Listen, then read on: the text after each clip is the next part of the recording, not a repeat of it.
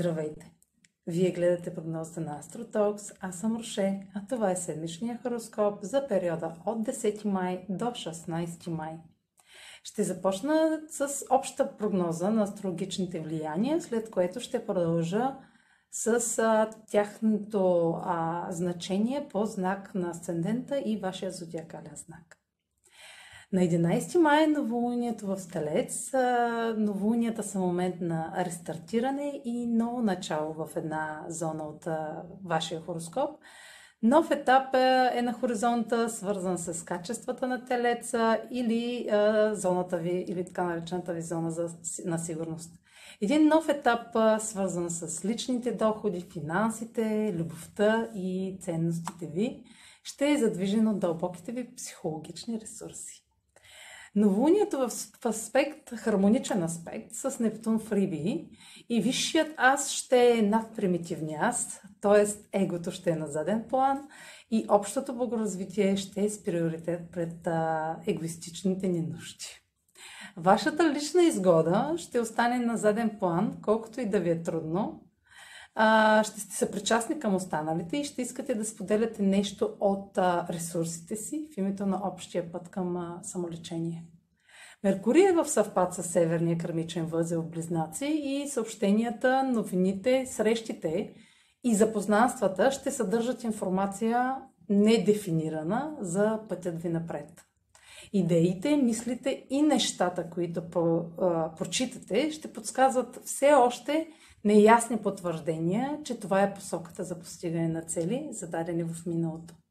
На 12 май Меркурий е в аспект, хармоничен аспект с Сатурн в Водолей и още веднъж потвърждава, вече е ясно дефинирано, че новото начало е подкрепено от сериозни разговори за постигане на идеите и целите ви.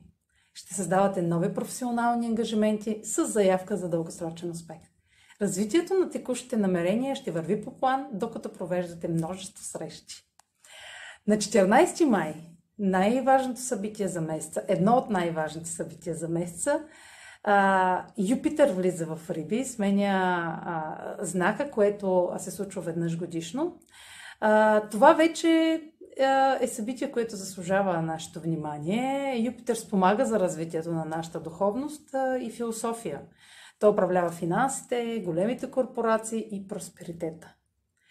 Юпитер е в свои води в знаците Стрелец и Риби, но докато в Стрелец развива нашата философия, то в Риби развива нашата духовност и интуиция.